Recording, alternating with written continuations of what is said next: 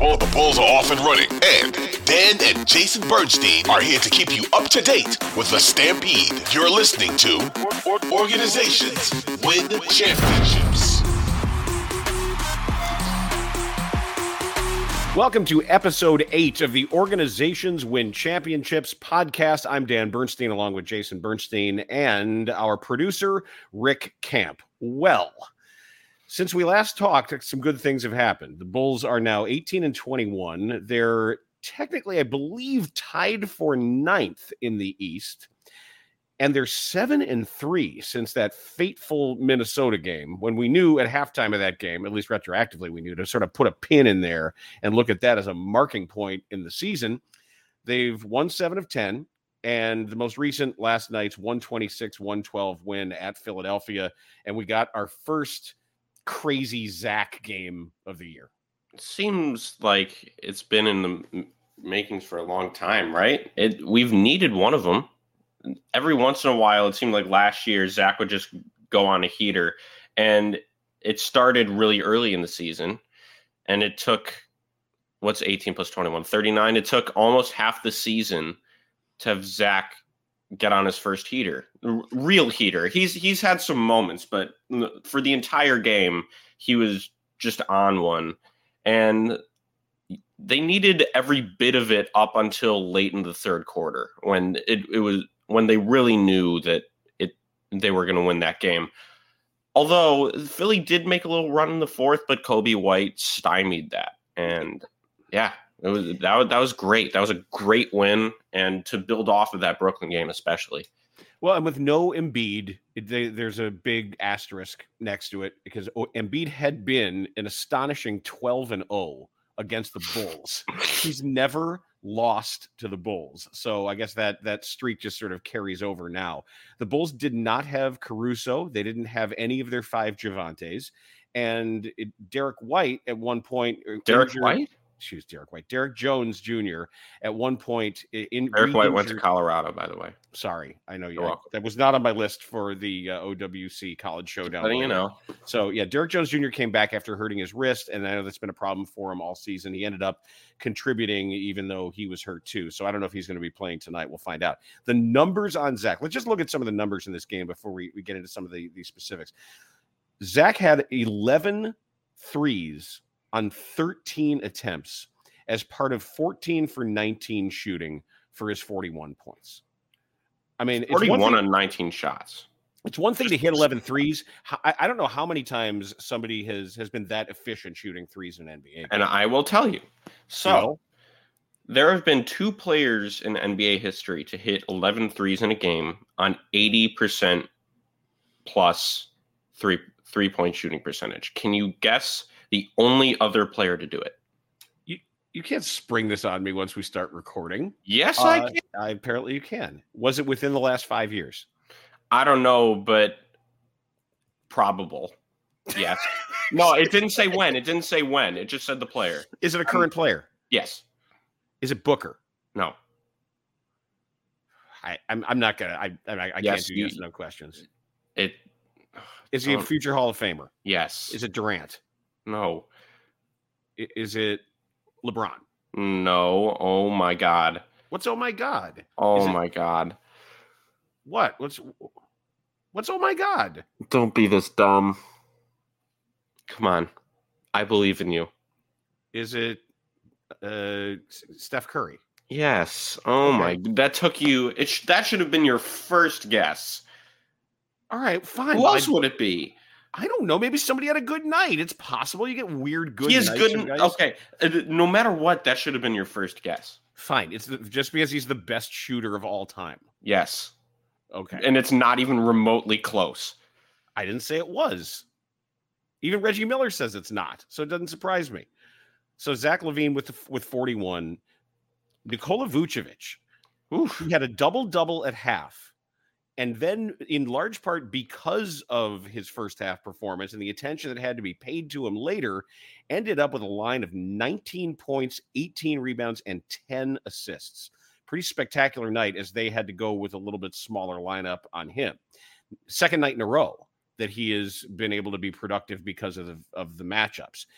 Meanwhile, in the third quarter, even though Zach went off like 5 for 5 coming out of the locker room, Patrick Williams had 16 of his 18 in the third. Yeah, he had 0 in the first half. I don't know what's going on with him, but that means in the past two games against good teams, he's averaging 20 points. And previous to the 22-point performance, 18 would have been his season high. Had he knocked on the 22, that's the only time he scored 20 this year.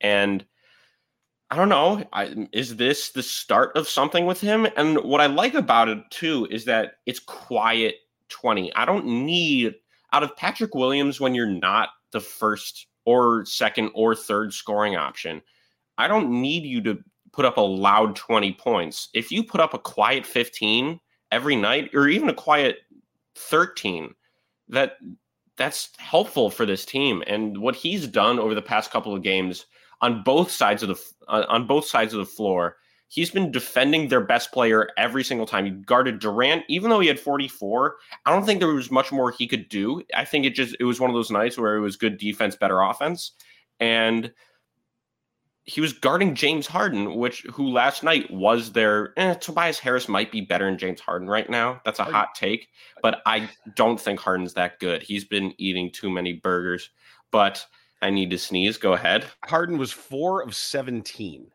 from the floor. And some of those shots were no chance. Bless you. Were no Thank chance. Just some of these, like the old flailing attempts where he used to automatically get the call. And he even, one of those last night where he did get to the line was an old school Harden whistle, but he's desperate. It's on some of these forays to the basket in a way he hasn't been before. He also doesn't stay in the air as long as he used to. No. Gravity is catching up to him. Well, I mean, maybe because he's gained weight. It's just making him, come down to earth a little bit quicker. But I think he gave all of his foul hunting and annoying powers to Trae Young. And, I think I'm going to be known for being a Trae Young hater. I also hate his hairline. So I just everything just he just annoys me. Yeah, he's really good, and if he was on the Bulls, I mean I think it'd be a good thing. But he'd annoy the hell out of me on the Bulls too. He does put up good numbers. His game really pisses me off. That's it. The Bulls were down 13 in the second. And it was getting really frustrating for a while with Maxi and Jiang and too many guys. Not Jiang. You got him confused with Gorgie Jiang. It's Niang. Niang. Sorry. I know. I got him confused. Where is Gorgie Jiang now? Is he in Memphis? Don't worry about it. You figure that out later. But they were down. That's the type of player the Bulls could use, actually. When they got down 13, and it looked like one of these lackluster defensive nights when they're losing track of guys who are flattening out to the corner wide open on action on the other side of the floor. And I was getting ready to think that this was going to be a boat race night. Because the funny thing is, we had a conversation on the Bernstein and Holmes show, Layla and I did, with Ala Abdelnabi, who is the Sixers television analyst, before the game. And he said that without Embiid, their defense can sometimes be more perimeter aggressive, which is counterintuitive because you'd think that they'd take more chances with Embiid backstopping them as a rim protector. But he says when they're all moving around, they can create more turnovers, and they've been pretty good defensively without him. And when Zach's doing what he's doing, he obviates any defense because he was just taking a step back and shooting over everybody. They even went to zone for a couple times there. Yeah, Patrick was really good against the zone. Agreed, because the recognition of that 2-3, what do we always say? The soft parts of a zone are the elbows and the blocks. And what they call the short corner, the area in between the block and the corner should be wide open. And that's where Patrick was the entire time. Yep. Like he had that one flow. Who did he hit it over? Was it PJ Tucker or Tobias Harris? I remember he hit late in the third quarter. He had a jump shot on the left baseline and it was just easy because nobody was there. I mean, somebody closed out, but it didn't mean anything when when the ball is 11 feet in the air, when he jumps to take a mid-range jump shot. But his third quarter against that zone was really successful. Maybe he's I think he needs a little bit of open space because of how long he is. He needs time to gather himself and know what he wants to do, because it seems like when he's in transition, he's fast as hell and he's skilled, but he always dribbles it off his foot or he throws it 10 feet over Zach LaVine's head. Once a game, he has one bad turnover a game. But we can expect that at this point. And I think his next step is limiting those turnovers and knowing that he doesn't need a ton of open space to score. And He doesn't. But that's what he's trying. He's using a lot of open space to get buckets, but I don't think he needs it. I think he can hit. Can not long contested twos. I don't want to take that, but I don't think he needs to be wide open to be productive.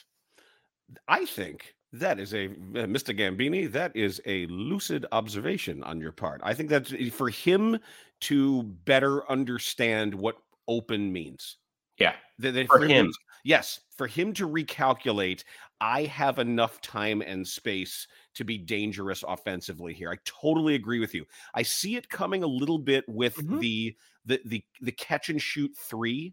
Much better. Remember, because last time we were talking about it, we were just saying, don't wait. That's a good shot for the Bulls in their offense right now. And they're shooting 40%. And they're the funny thing is, they're a top 10 three-point shooting team. They're in the top third, and they're dead last in attempts.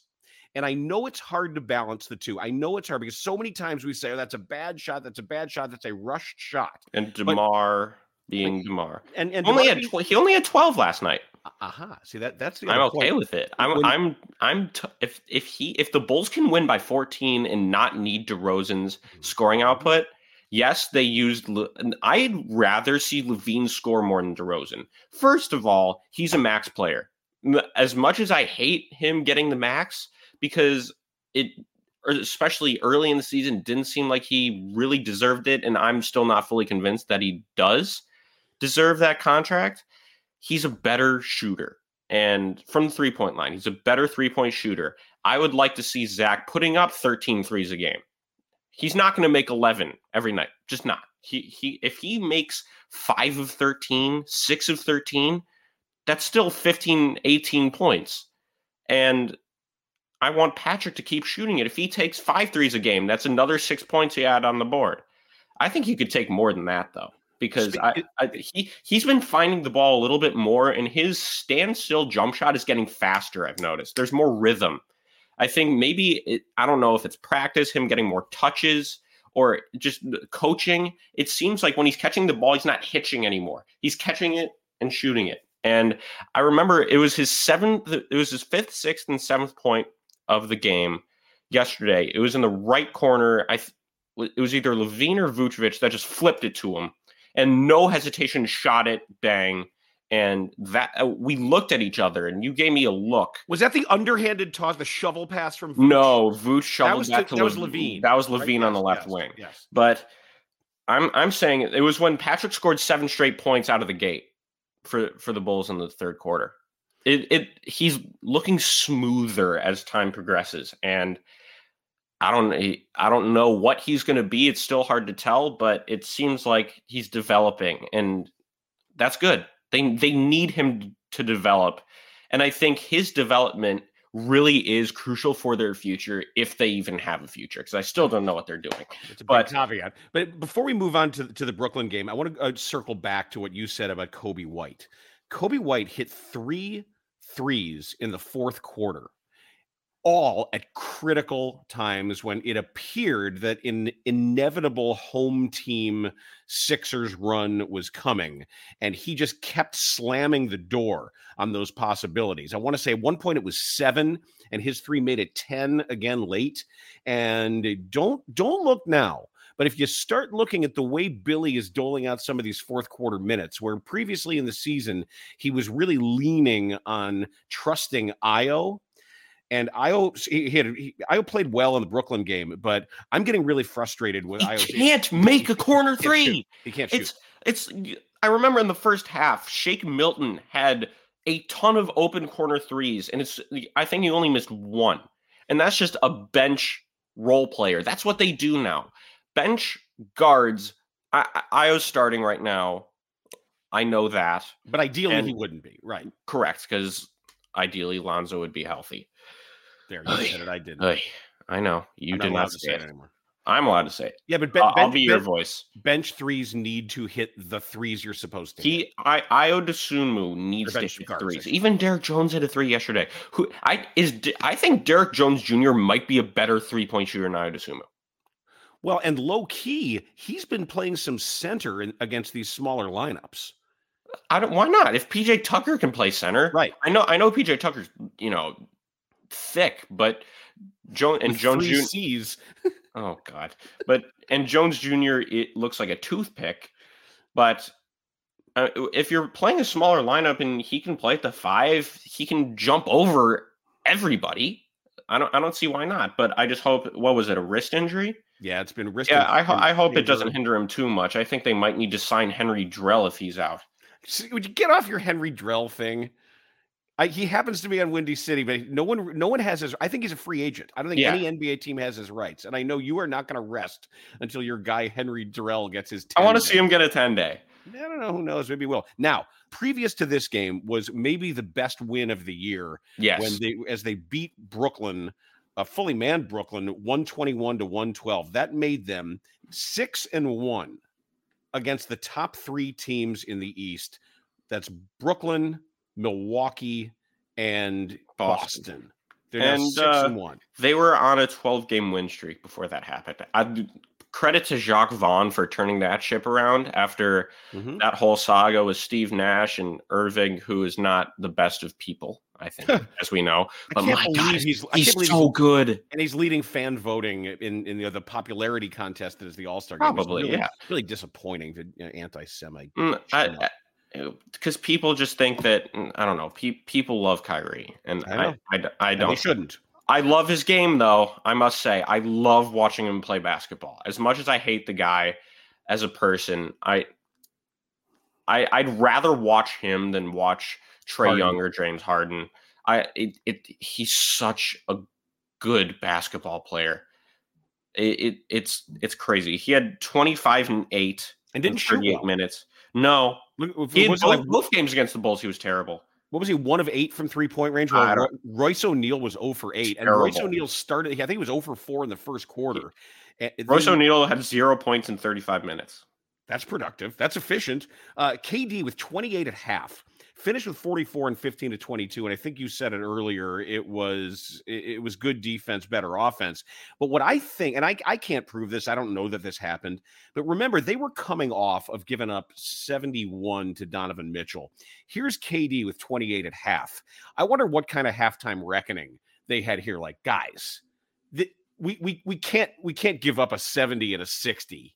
In back-to-back games, even though that's the new NBA now, because that's happening all the time. There was just that the points. When Luka Doncic is doing what he's doing. Oh, everybody! Look at the guy they're playing tonight. Look at what Lauri Markkanen did the other night with 49. 49. But that was up to this point Patrick Williams' best game of the season. Patrick's going to guard Lauri too.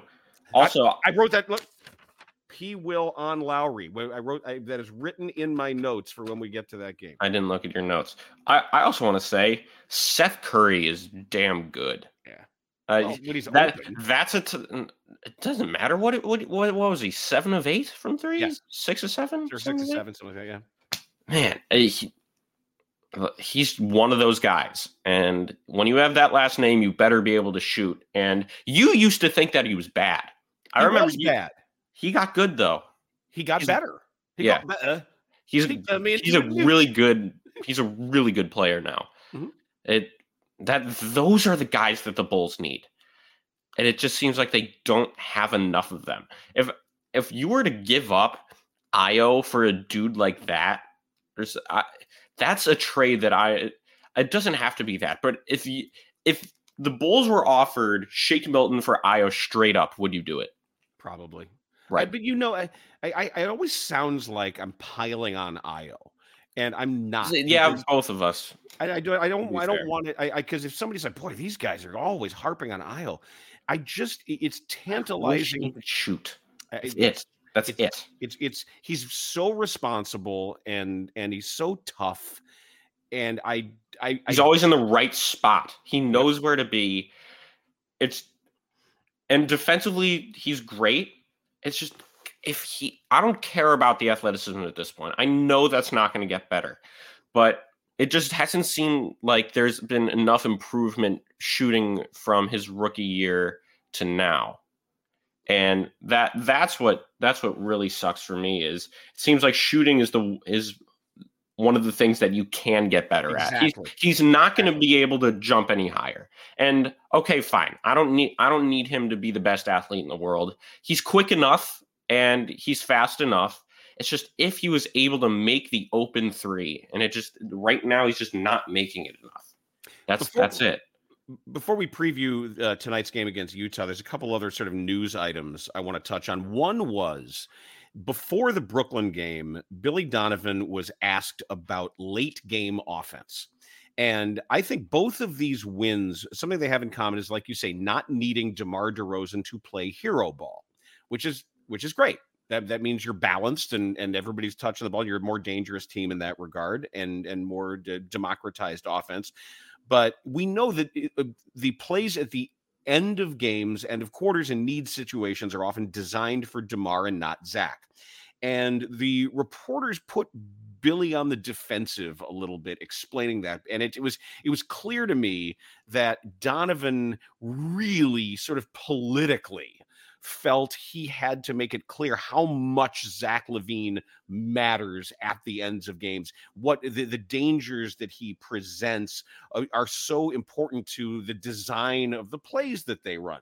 And I totally get it, but leave it to Casey Johnson, who had a follow-up question. And he said, well, yeah, but Billy, doesn't the fact that DeMar DeRozan's less likely to turn it over and more likely to get to the foul line figure into the calculus there? And Bill's like, well, yeah, that of course has something to do with it also. And I was thinking, okay, full stop. Like, yeah, and DeMar DeRozan is we always talk about a lot of things that he's not at the end of his career. But if you have a scorer who's good enough to have just passed Bob Pettit on the all-time list in scoring last night, big name. Yeah, that's what I said too. I said Bob Pettit is that's if you pay any attention to this game, it's a big deal. First ever MVP. He is in NBA history. Bob Pettit. Yep. Oh, I didn't know that. Is he alive? Mm-hmm. 90.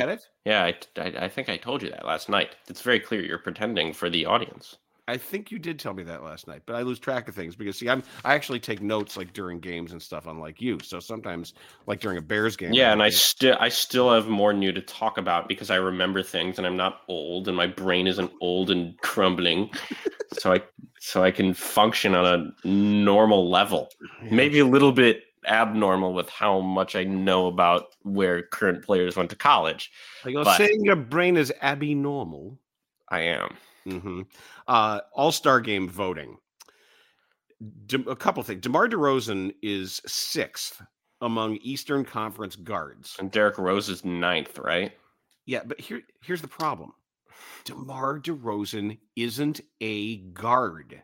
Right, he's a forward. He hasn't been a guard at all as a Bull, at all.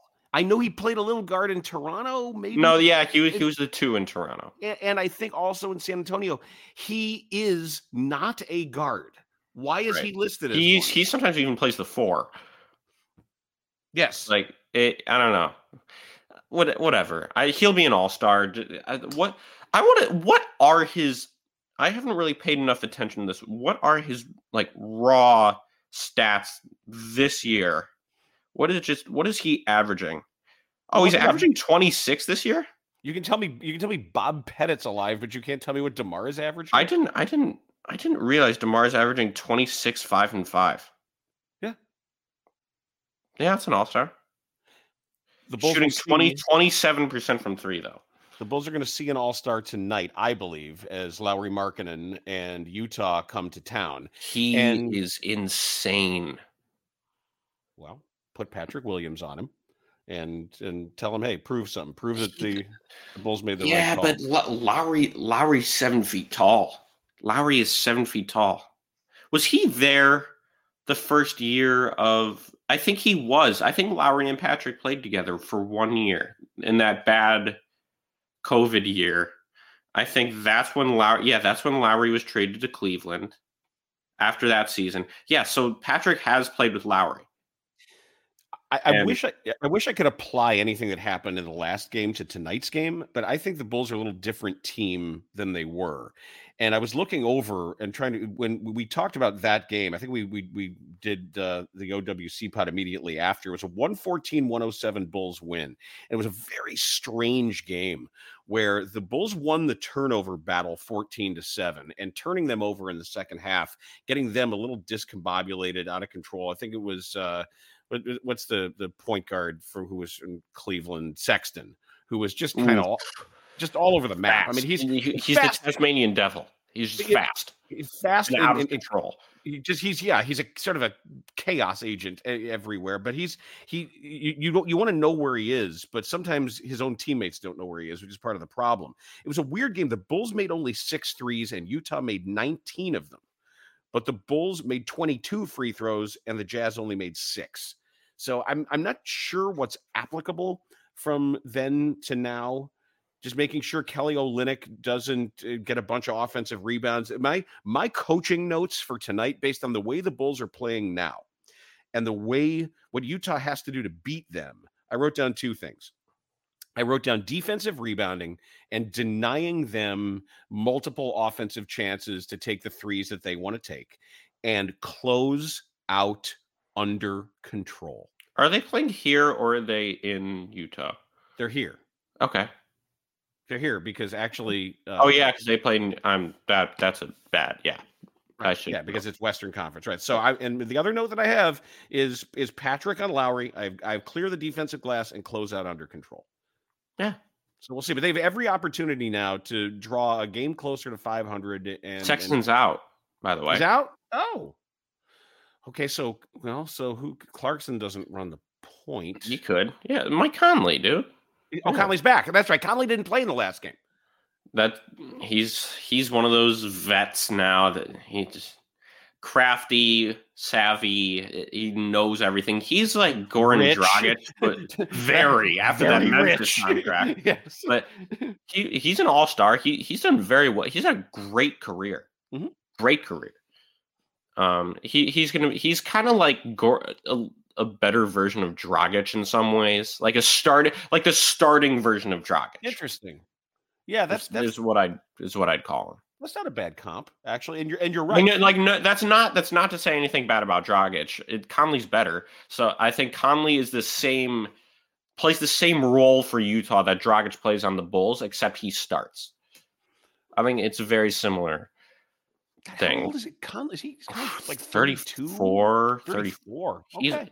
So I don't know. Let me see. Mike Conley. Yeah, you're right. He's 35. Wow. He's had a much better career than you. Jordan Clarkson is 30. Oh my God! I remember when Clarkson was on the Lakers with Kobe and Julius Randle, and he was 23 years old. Yeah, that's Mike Conley came in with Greg Oden and Kevin Durant. I have not realized that he's been in the league that long. Think about that. And that means and Durant came in as a Seattle Supersonic. He did. So Conley is that old. Wow.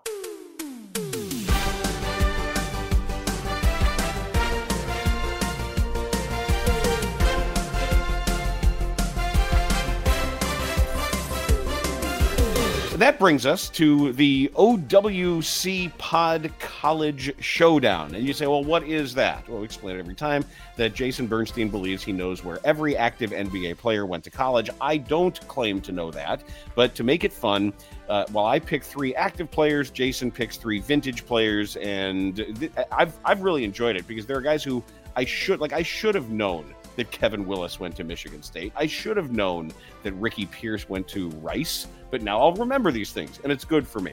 And he's destroying me if we look at the numbers, and so I don't even want to look at him. Thanks, Rick. Jason is 18-3.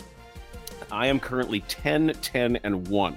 Because you are mid. You awarded me a tie on, was it Benoit Benjamin? Yes, because you kind of got it. I worked my way to it, and you charitably awarded me a tie. All right, so who wants to go first? I don't care. You always say that. Have an opinion. Because I don't care. Fine. You read off the names. Okay. We will start with LA Lakers forward Sterling Brown. He went to SMU, correct? Correct. He just got picked up. Just got signed to a 10-day. I know. That's why I thought I got you on that one. Damn it. Denver point guard Bones Highland. Mm-hmm. A10. VCU. Damn it. All right. This one I got you on.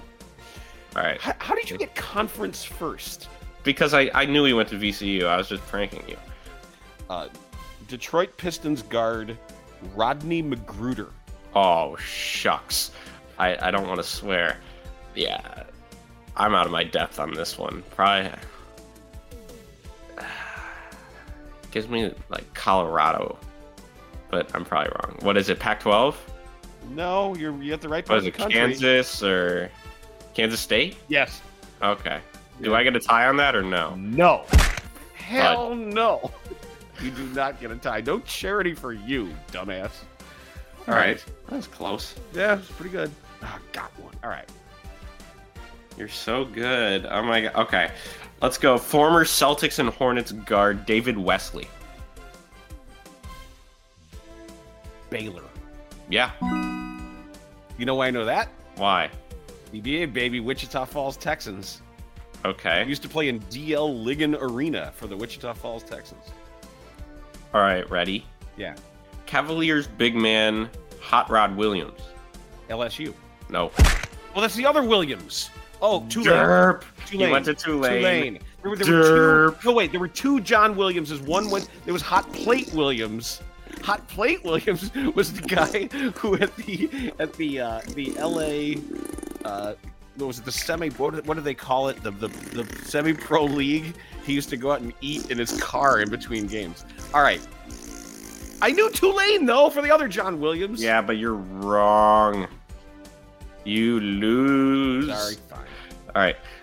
Lastly, we have journeyman big man Maurice Lucas. Oh, shoot.